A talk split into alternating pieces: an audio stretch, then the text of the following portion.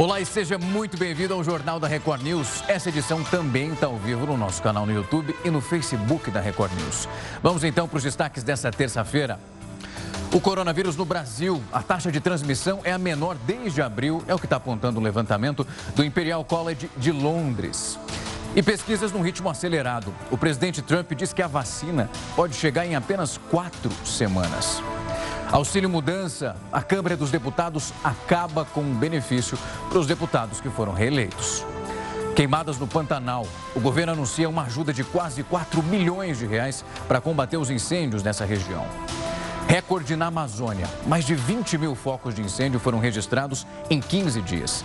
Nesse período, houve mais queimadas que todo o mês de setembro do ano passado.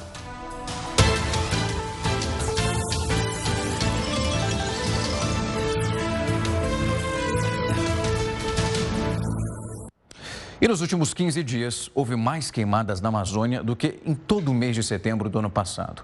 Em julho desse ano, esse aumento foi de 28%, quando a gente faz uma comparação com julho de 2019.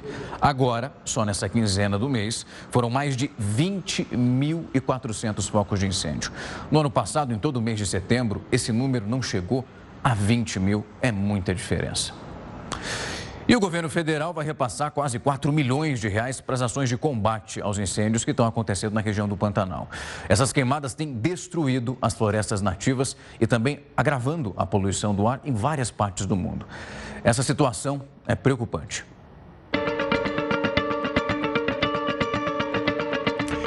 Nessa segunda-feira, Mato Grosso do Sul decretou situação de emergência por causa das queimadas.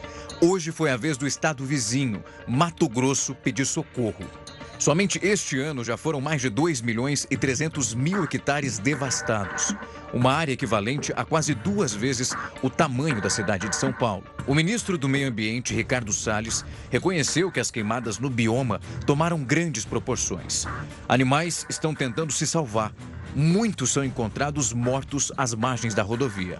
Este ano, as queimadas no Pantanal já são 200% maior do que uma comparação com o mesmo período do ano passado. E a situação também é preocupante em outras regiões do mundo. A temporada de incêndios na Califórnia já bateu recordes, com mais de um milhão de hectares queimados. Os bombeiros lutam para combater 28 grandes focos de incêndio. Pelo menos 35 pessoas já morreram. Na França, os incêndios tomaram os arredores da cidade de Marsella em agosto. 2.700 pessoas precisaram deixar a região. No ano passado, os incêndios florestais em Nova Gales do Sul, na Austrália, foram responsáveis por uma redução significativa da população de koalas. Todos esses fenômenos afetam diretamente o meio ambiente e também a vida humana. Em agosto de 2019, a cidade de São Paulo escureceu no meio da tarde. O efeito foi observado após os incêndios que atingiram a região centro-oeste do país, em estados como Mato Grosso e Mato Grosso do Sul, e também outros países como a Bolívia. Agora, essa fumaça das queimadas no Pantanal e também na Amazônia promete chegar novamente no sul e sudeste do país. É a pior onda de incêndio das últimas décadas.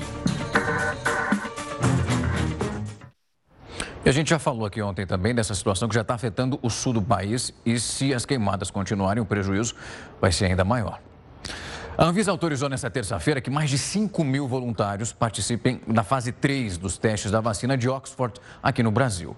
Com essa permissão, o país vai ter 10 mil voluntários na última etapa de testes do imunizante contra a Covid-19, desenvolvido pela universidade em parceria com a farmacêutica AstraZeneca.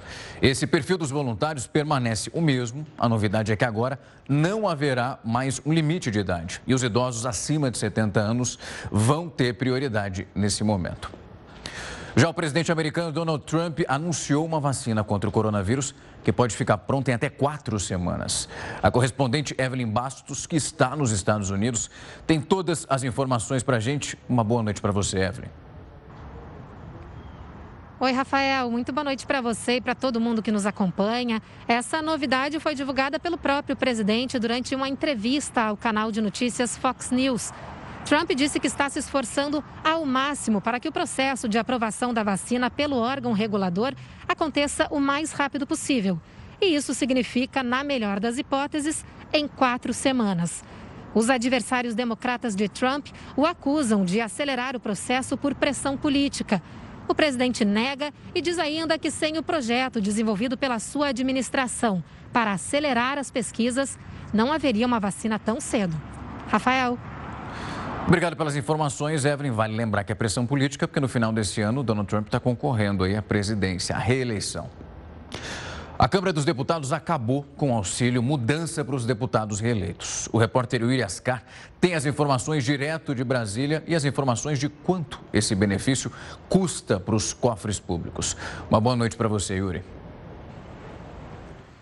Boa noite, Rafael. O auxílio é equivalente ao salário, R$ 33.700 para cada parlamentar e era pago no início e também no fim do mandato para bancar despesas com mudança e transporte. Mas um ato da mesa diretora decidiu extinguir o benefício para quem for reeleito e para os oito deputados do Distrito Federal, que já moram aqui em Brasília. Também não podem mais receber o benefício os parlamentares que ficarem menos de seis meses seguidos no cargo e suplentes que forem convocados mais de uma vez e já tiverem recebido o auxílio. Em 2018, 56% dos parlamentares se reelegeram. E se esse índice se mantiver nas próximas eleições, a economia pode chegar a 20 milhões de reais até março de 2023. Rafael. Obrigado pelas informações, Yuri. É benefício atrás de benefício. O Ministério Público do Rio de Janeiro entrou com um pedido para afastar a deputada federal Flor Delis da Câmara. Nesse recurso, o MP também pede à Justiça que essa parlamentar seja agora submetida a um monitoramento por tornozeleira eletrônica e recolhimento noturno nos dias de folga. Esse pedido foi negado pela terceira vara criminal de Niterói e agora vai ser analisado pela segunda instância. A Flor Delis foi denunciada como a mandante do assassinato do marido, que é o pastor Anderson do Carmo. Ela também está enfrentando já um processo na corregedoria da Câmara que pode levar à cassação do mandato como deputada. E os servidores públicos que vão concorrer nas eleições desse ano vão poder custar até um bilhão de reais para os cofres públicos. O professor Heródoto Barbeiro, que já está chegando aqui, vai explicar exatamente o motivo disso tudo, Heródoto. Uma ótima noite para você. Olá, Rafa. Olha, aos poucos a gente está dando aqui um passo a passo em direção às eleições uh, municipais que nós vamos ter esse ano, para que as pessoas possam entender exatamente o processo, para que ele possa evoluir e depois cada um possa, de acordo com a sua convicção, escolher o melhor candidato a prefeito, o melhor candidato a vereador. Mas tem uma coisa interessante que é o seguinte, uh, Rafa, uh, a democracia tem um preço, lógico, claro, tá? tem, ela custa. Mas eu acho que a nossa democracia custa um pouco mais caro. Veja bem, vamos fazer rapidamente o seguinte cálculo. Os partidos políticos têm 2 bilhões de reais para gastar com propaganda e publicidade. 2 bi. Tem mais um bi que é gasto para manutenção dos partidos. Alguns deles até compraram helicóptero, carro de luxo, aluguel de mansão e vai por aí afora. Mais um bi faria com que os três fossem para 4 bi. Mas essa aqui não é a única questão que eu queria contar para o pessoal, para as pessoas pensarem um pouquinho a respeito dela. Qual é? É que essa eh, eleição, ela não coloca as pessoas na mesma situação, ou seja, de pé de igualdade para disputar o voto do eleitorado brasileiro. Então, vou citar duas questões, duas situações para as pessoas uh, pensarem a respeito dela. Primeiro, quem já é, quem já é vereador, quem já é prefeito, ou usa máquina eleitoral, ou já tem os cabos eleitorais pagos no seu gabinete para poder fazer propaganda para que eles possam se reeleger. Isso vale para prefeito e vale também para vereador. E a segunda questão, também importante, é essa que você acabou de lembrar.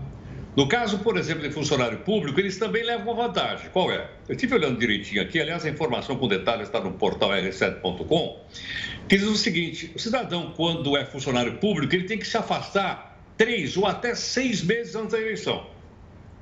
Por que, que tem que se afastar? Porque, teoricamente, seria uma maneira de não usar o cargo para poder conseguir voto. Mas, em compensação, se ele ficar três, quatro, cinco, seis meses uh, afastado, ele continua recebendo o salário como se nada tivesse acontecido. Ou seja, ele tem o tempo livre, ainda recebe o salário e tem, portanto, uma condição, dizer, privilegiada para disputar o voto uh, daquelas pessoas que não têm essa mesma situação. Então, por esse motivo, Quanto custa essa, essa antecipação? Ela custa, como você disse aí, mais um bilhão de reais. Aproximadamente um bilhão de reais. Portanto, A gente está vendo o seguinte: nessa eleição serão consumidos aproximadamente 4 bilhões de reais, o que é muita grana, que poderia estar, por exemplo, no auxílio emergencial, poderia estar em outra atividade qualquer. E deixar que cada um procurasse os seus eleitores com a sua própria força e com o seu próprio bolso. Mas, infelizmente, isso acontece. Em todo caso, acho que a gente tomando consciência disso, a gente vai ter condição melhor de escolher também os melhores para a Câmara e para as prefeituras, viu, Rafa? Tem que tomar consciência, Heródoto. É um processo extremamente importante e necessário e é bom que você vai fazendo essa aula aqui para todo mundo do JR News entender a importância desse processo e escolher muito bem os seus representantes. Daqui a pouco a gente conversa mais. Até. A gente vai agora com a opinião do colunista Rodrigo Constantino. Presidente Jair Bolsonaro desistiu de criar o programa social Renda Brasil, que ia substituir o auxílio emergencial e o Bolsa Família. A decisão aconteceu após a mídia divulgar que a equipe econômica pretendia congelar aposentadorias e pensões por dois anos e restringir o benefício de prestação continuada. O BPC é pago para idosos e pessoas com deficiência pobres. Até 2022, no meu governo, está proibido falar em Renda Brasil. Vamos continuar com Bolsa Família e ponto final, disse o presidente num vídeo postado nas suas redes sociais na manhã dessa terça-feira. O Renda Brasil seria uma versão turbinada do Bolsa Família, porém mais cara, pois a ideia era aumentar o benefício mensal médio e o número de família atendida. Ele classificou as medidas estudadas como devaneio de alguém que está desconectado com a realidade. Bolsonaro disse que quem, porventura, vier a propor ações como essa no seu governo vai receber cartão vermelho. É gente que não tem um mínimo de consideração, desabafou. Congelar aposentadorias, cortar auxílio para idosos e pobres com deficiência, um devaneio de alguém que está desconectado com a realidade. Como já disse, jamais tiraria dinheiro dos pobres para dar aos paupérrimos, concluiu. Ora, de quem partiu a ideia do Renda Brasil? Como turbinar um programa desses sem cortes de outros lados? O cobertor é curto, eis a dura realidade do Brasil. E é função do ministro da Economia, o dono da chave do cofre, lembrar isso. Não há milagre possível aqui. Entende-se o presidente desejar expandir o programa assistencialista, mas é preciso fazer isso com responsabilidade. Se surge uma ideia política dessas, cabe à equipe econômica buscar uma viabilidade numérica. Desafio enorme quando sabemos que o Estado brasileiro já é hipertrofiado e ainda por cima, mais de 90% dos gastos são engessados, carimbados, sem margem de manobra. Para distribuir recursos, precisa antes mostrar de onde eles vêm. Eis o ponto. Talvez Bolsonaro tenha tomado a melhor decisão mesmo. Fica como está com o Bolsa Família. Aqueles que o acusaram de populista é que vão ter mais dificuldade em explicar a postura do presidente agora, deixando claro que não vai sacrificar as contas públicas para turbinar programas sociais. Agora, uma notícia que traz um pouco de alívio. A taxa média de transmissão da Covid-19 aqui no Brasil é a mais baixa desde abril, é que está apontando o levantamento do Imperial College de Londres. E de acordo com os números da Universidade Britânica, essa taxa está em 0,9%. Teoricamente, isso significa que 100 pessoas infectadas podem transmitir esse vírus para outras 90. Vale lembrar que é uma taxa abaixo de um índice aí, num processo de desaceleração em todo esse contágio. Um estudo apontou que o uso das máscaras pode induzir a produção de anticorpos para a Covid-19. Na uma olhada exatamente como isso funciona na reportagem.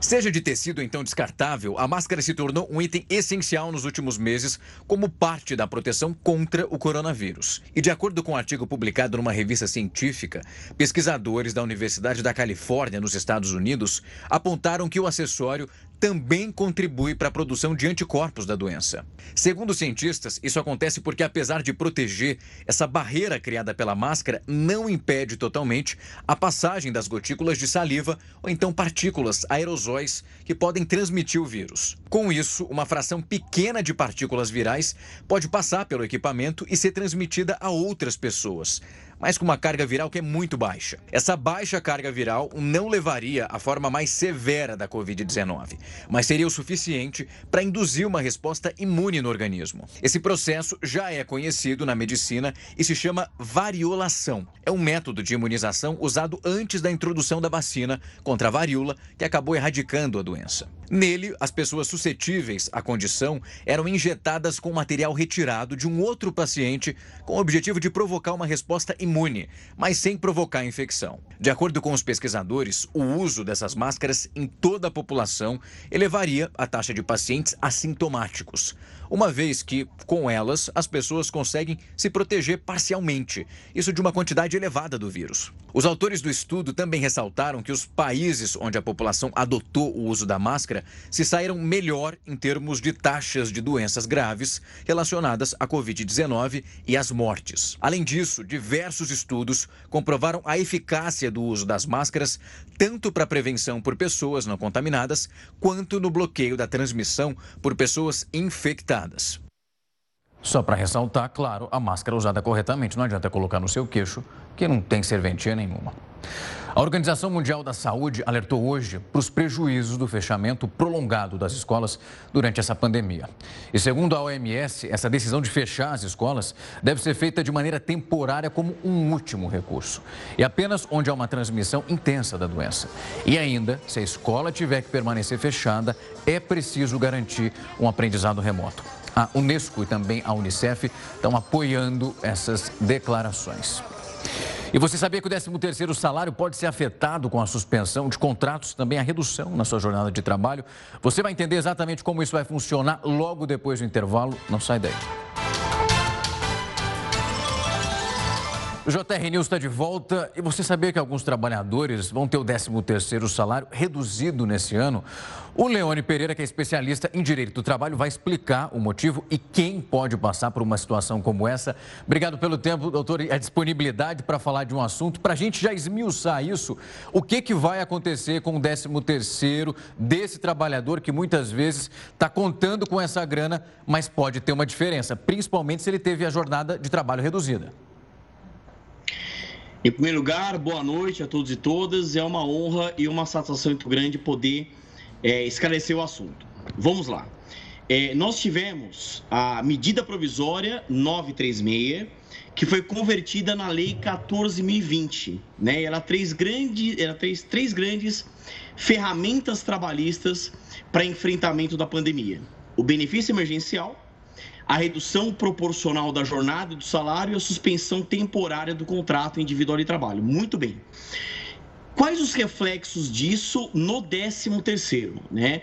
A gente tem que lembrar que essa lei 14.020, que foi conversão do MP 936, ela é omissa, ela não fala nada sobre o assunto.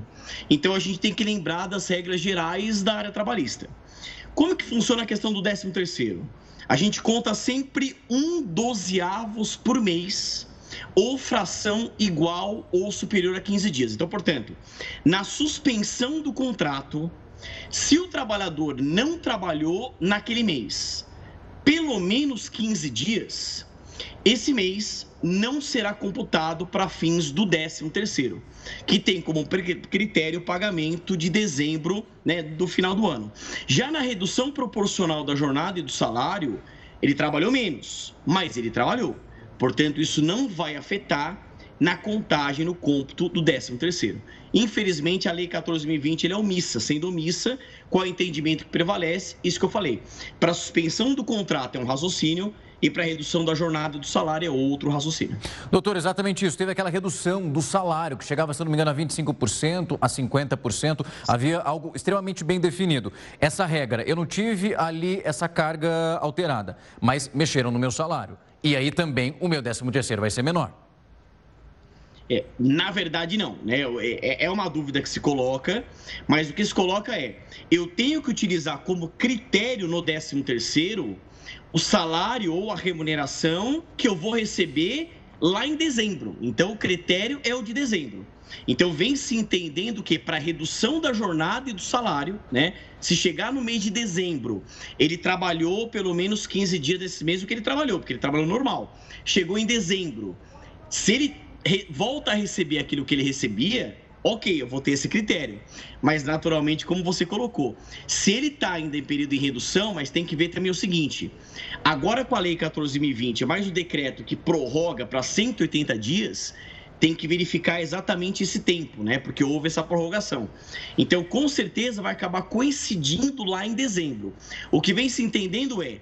Para quem trabalhou menos, em tese, é possível que ele não tenha prejuízo no salário. Mas para quem teve a suspensão do contrato, aí nesse caso não tem jeito. O mês que ele não trabalhou pelo menos 15 dias, esse período, esse mês, não vai ser computado esse um dozeavos. Agora, realmente, lá em dezembro, a gente vai ter esse debate. Ele voltou a receber aquilo que ele recebia normalmente, esse que vai ser o valor esse vai ser o critério. Se ele estiver recebendo menos, ele naturalmente vai ter prejuízo, reflexos negativos no 13 terceiro, que também a gente chama de gratificação natalina, né? Doutor, existem pessoas que são duas parcelas, né? Recebe uma em novembro e a outra ali em dezembro. Essa diminuição, ela é feita em uma tacada só ou ela é feita por parcela? O valor é retirado um pouquinho lá de novembro e um pouquinho lá de dezembro?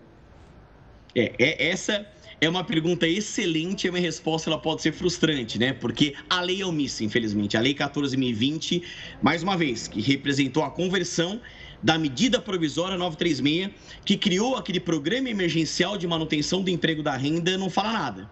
Então, quem recebeu agora dessa antecipação de fevereiro e novembro, provavelmente já teve um critério, já teve a redução. Agora, quem for receber a segunda parcela até o, vi, até o mês 20 de dezembro, né, que seria desse ano, eu tenho que verificar quando for receber, que é até o dia 20 de dezembro, se está ganhando de maneira reduzida ou se está ganhando de maneira integral. Porque esse vai ser o critério, esse vai ser a base de cálculo. Então, como eu tenho essa omissão, eu tenho que verificar o pagamento de fevereiro a novembro, para quem recebeu, provavelmente de maneira reduzida, e até o dia 20 de dezembro pode ser que volte a receber pelo menos a segunda parcela de maneira integral.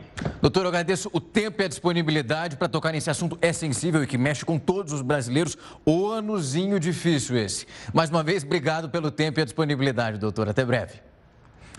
O Tribunal Superior Eleitoral decidiu que vai pagar até 40 reais de alimentação para cada um dos mesários ou então colaboradores que forem convocados para as eleições municipais desse ano.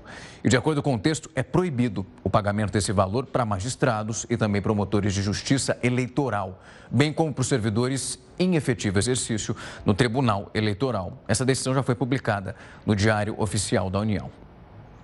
E votar é uma prática que exige muita responsabilidade de quem vai exercer esse ato de cidadania. E pela primeira vez, você vai ter que estar pelo menos ali um pouco ainda mais atento. Através do voto que Milena vai exercer a cidadania. O título de eleitor em mãos prova que a jovem de 19 anos está apta a votar. Vai ser a primeira vez que vai às urnas e está ansiosa. O voto é uma coisa muito importante. Acho que todo cidadão deve votar, né? Deve procurar um candidato que esteja à altura, né? Sempre avaliando o contexto histórico, notícias verdadeiras, fugindo de notícias falsas. Mesma situação de Juan. O estudante conta que tem consciência da importância da escolha do prefeito e vereador. Votar não é só um ato de você ir colocar os números na, na urna e confirmar, não. Votar você está exercendo o seu direito de cidadania. Você está exercendo o seu direito como cidadão. Você está escolhendo uma pessoa é, democraticamente que ela vai representar você ali durante os próximos quatro anos. No dia 15 de novembro, os eleitores vão às urnas para escolher os novos representantes dos poderes executivo e legislativo municipal. A campanha eleitoral de 2020 vai ser um pouco diferente por conta da pandemia da Covid-19. As ações vão ser centralizadas através dos meios virtuais. Este professor universitário da área de ciências políticas explica que o ato de votar se trata de uma grande responsabilidade na construção da democracia, já que os representantes do povo precisarão exercer o cargo para o bem-estar da população e o desenvolvimento do município. É muito importante, sim, o voto no prefeito, o voto na prefeita é um, é um voto decisivo sobre o bem-estar coletivo. e põe decisivo nisso. Para isso, a gente vai continuar falando de eleições, porque as de 2020 vão ter aí o segundo maior número de candidatos vetados pela lei de ficha limpa. É isso mesmo, HB? Tem uma galera que teve a candidatura ali, ó, ceifada. É isso mesmo. Agora, Rafa, tem uma coisa interessante também da gente lembrar para o pessoal: é o seguinte.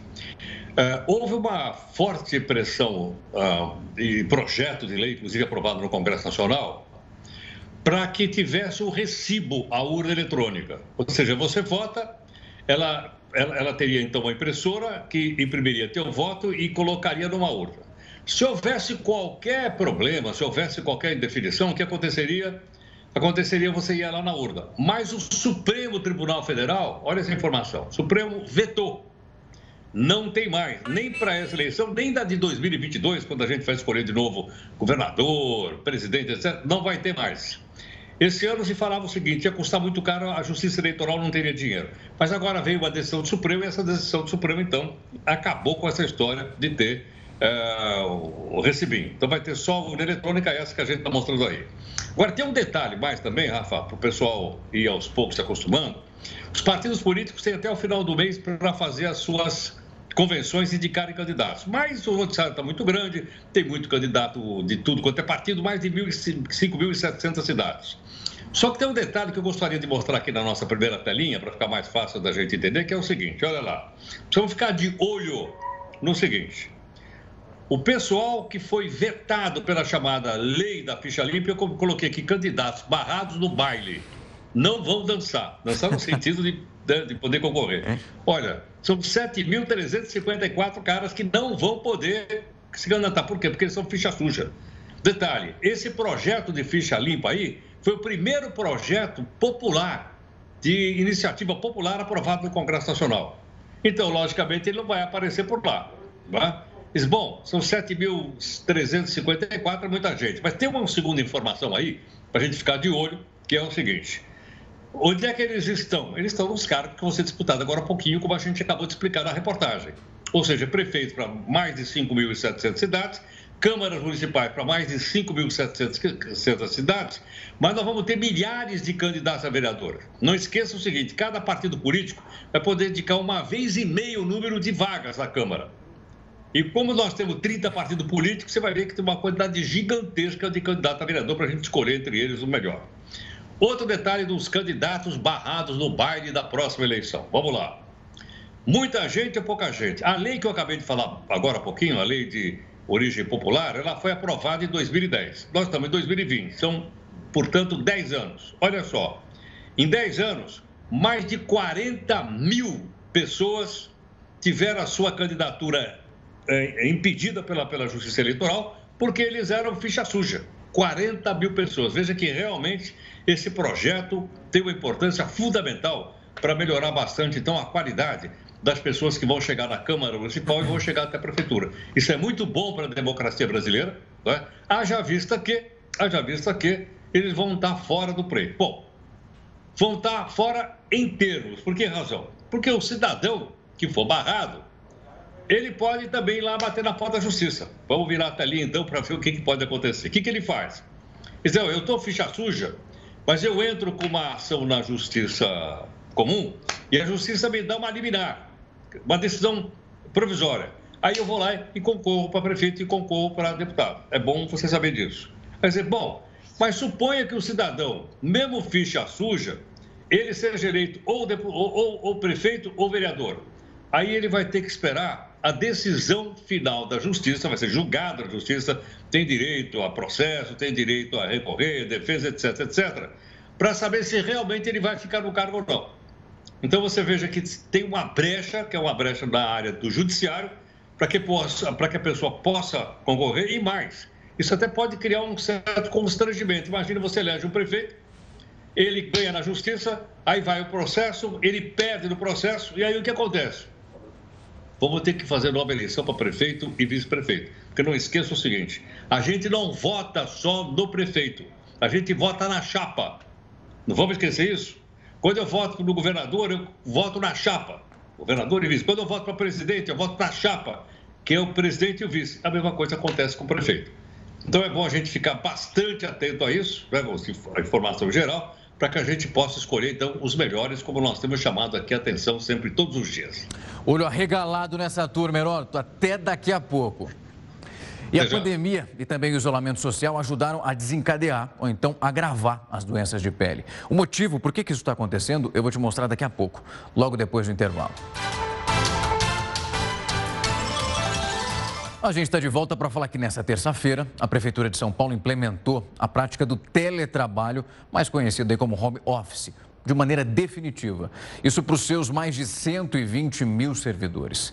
A Prefeitura disse que houve uma redução das despesas, um aumento da produtividade dos funcionários e também um ganhos ambientais por causa dessa diminuição dos deslocamentos dos funcionários no transporte público e também no carro particular. Secretários e subprefeitos e outras autoridades devem apresentar agora um balanço da implantação do home office em cada departamento, num prazo de até 90 dias. A adesão desses servidores públicos, isso para o regime de trabalho, ela é facultativa. Eles deverão cumprir pelo menos um dia de trabalho presencial. E o uso de petróleo no mundo vem diminuindo nos últimos tempos e os especialistas da área estão afirmando que esse consumo pode nunca mais retornar naqueles níveis registrados antes da pandemia. E quem vai explicar exatamente o que está acontecendo e por que dessa mudança toda é ele. HB, o que está acontecendo? O pessoal está deixando de querer usar mais o petróleo, a razão é bem mais funda do que a gente imagina.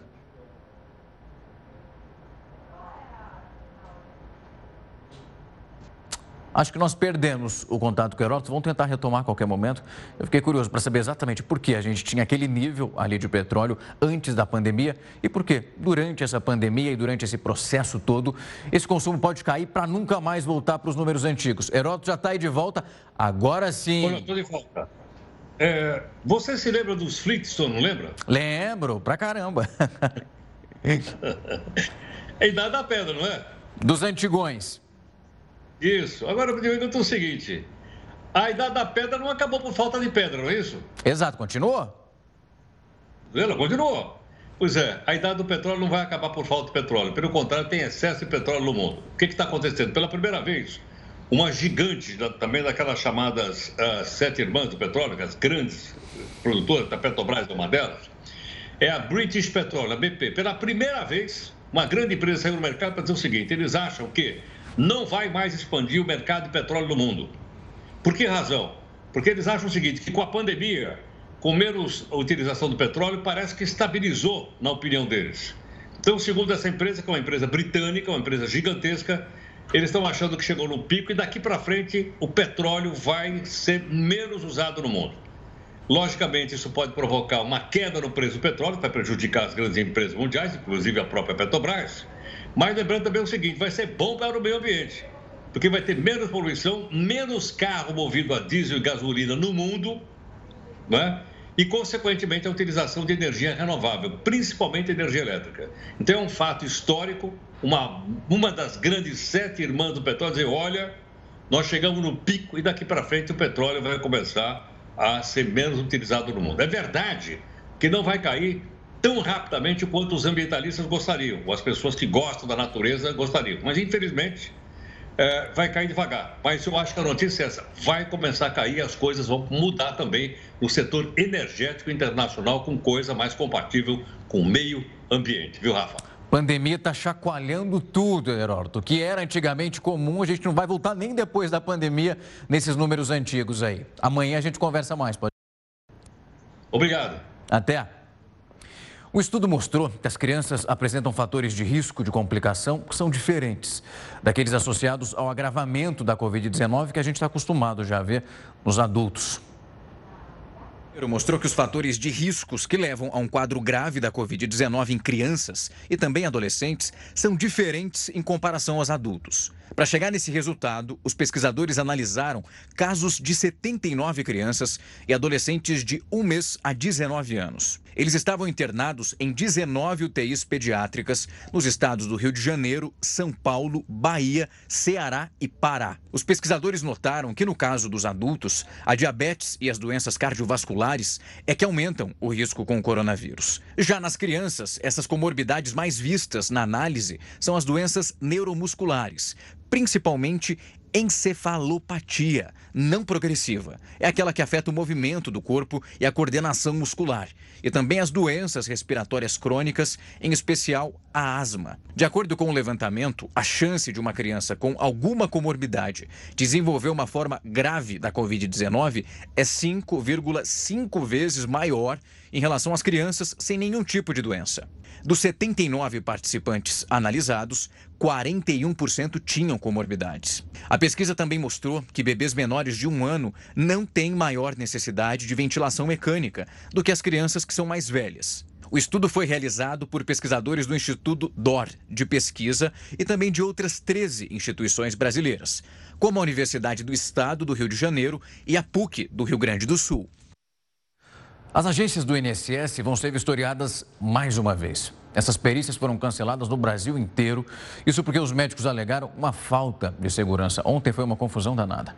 E segundo os médicos peritos das 80 agências no Brasil, só 12 tem estrutura para trabalhar e receber o público com segurança nessa pandemia.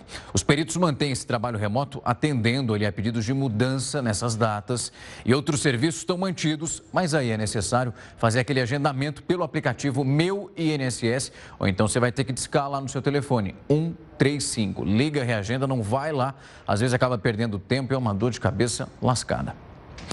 A pandemia e o isolamento social ajudou a desencadear ou então agravar algumas doenças de pele. Mas por que será que isso está acontecendo exatamente agora? Eu vou conversar então agora com a dermatologista, a Simineri, que já vai aparecer aqui na minha tela. Doutora, obrigado pelo tempo e a disponibilidade. O que eu mais ouvi falar nesse tempo foi: ah, a gente não está conseguindo pegar sol, vitamina D está em falta e vai ser um problemão. Só ela é culpada por isso ou tem outras questões aí? Boa noite. Sim, existem vários motivos para o aumento do estresse durante a quarentena. Né? A própria situação de confinamento pode impactar em algumas alterações de pele, de pele, desde queda de cabelo, alteração do metabolismo levando ao aumento de acne, é, coceiras, alergias. Existem várias causas, várias coisas que podem ser desencadeadas com o problema da quarentena. Doutora, o que é possível fazer? Porque quarentena a gente está vivendo um processo de flexibilização, tentando voltar para aquilo que a gente achava que era normal. O que é possível? Melhorar a alimentação, ver o solzinho de vez em quando? Como que a gente resolve? O, o solzinho da janela já ajuda. Se a janela estiver aberta e você puder se expor nos horários, é, principalmente do meio-dia, é muito interessante. Ou aquela caminhada com a máscara também é interessante. Uh, tentar levar uma rotina mais dentro do normal possível. Isso melhora a situação de estresse.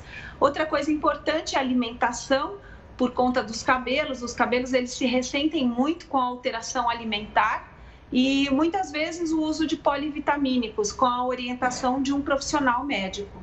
Eu vejo uma galera falando que está ficando mais careca nessa pandemia, então isso pode significar porque está comendo mal, pode conseguir resolver isso de uma maneira mais simples. Sim, a alimentação é importante, mas o próprio estresse faz aumentar eh, modificar o metabolismo do cabelo e, e o próprio a, a própria estresse vai dar queda de cabelo, não só pela alimentação, mas é, é um conjunto. Sem dúvida. Doutora, e existe alguma receita mágica aí? Eu vou querer saber para evitar esse estresse, porque não é tarefa fácil, né? Todo mundo trancado em casa. É verdade, né? É a saúde, é a vida da gente, né? Tem que ficar isolado é uma questão de vida, de saúde.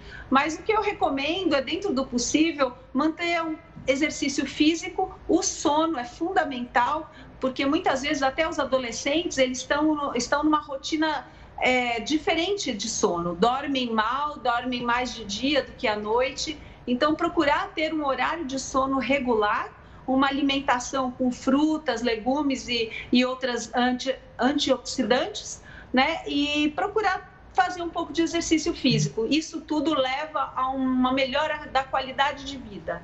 Doutora, a gente está evitando ir para o hospital nesse momento de pandemia, mas se a mancha, ali a coceira não vai embora, não tem outro jeito, tem que procurar ajuda de um especialista. É, exatamente. O dermatologista é o médico qualificado para todas essas alterações e nós atendemos em consultórios onde você tem é, um pouco mais de proteção e pelos esquemas de biossegurança, você pode se dirigir a esses, a esses lugares, às clínicas e aos consultórios, que é mais seguro do que ir aos hospitais. Doutor, eu agradeço o tempo e a disponibilidade, vou ficar mais atento. Imagino que quem está em casa também tem que ficar mais atento, porque não dá para bobear. Tentar controlar esse estresse para ter uma saúde um pouco melhor. Obrigado pela disponibilidade. O governo publicou hoje uma lista com os setores da economia que foram mais afetados pela pandemia. Você vai ver exatamente quais setores são esses logo depois do intervalo. Não sai daí. E o governo publicou hoje a lista com setores da economia que foram mais afetados por essa pandemia. Vamos dar uma olhada aqui nos cinco primeiros setores apontados pelo governo. Tá aí, ó. Está vendo junto comigo no telão para a gente conseguir acompanhar exatamente. Em primeiro lugar, a gente tem atividades artísticas, criativas e também de espetáculos. Segunda posição, a gente vai no transporte aéreo, ninguém está viajando. Agora que vem aquela retomada. Na terceira posição, tem transporte ferroviário e metroviário desses passageiros. Ali, ó, chegando quase no finalzinho do nosso top 5, quarta posição, transporte interestadual e intermunicipal de passageiros. A galera que gosta de viajar mais de ônibus, ou então uma solução mais barata, também aí sentiu bastante nessa pandemia.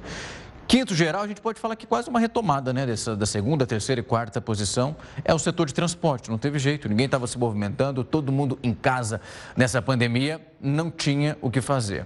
É o efeito na economia. E por falar nos setores que mais sofreram, o mercado de festas teve uma queda grande, de 90% nesses serviços. Os efeitos causados pela pandemia geraram prejuízos no setor e quem atua nessa área afirma que está sendo preciso reinventar.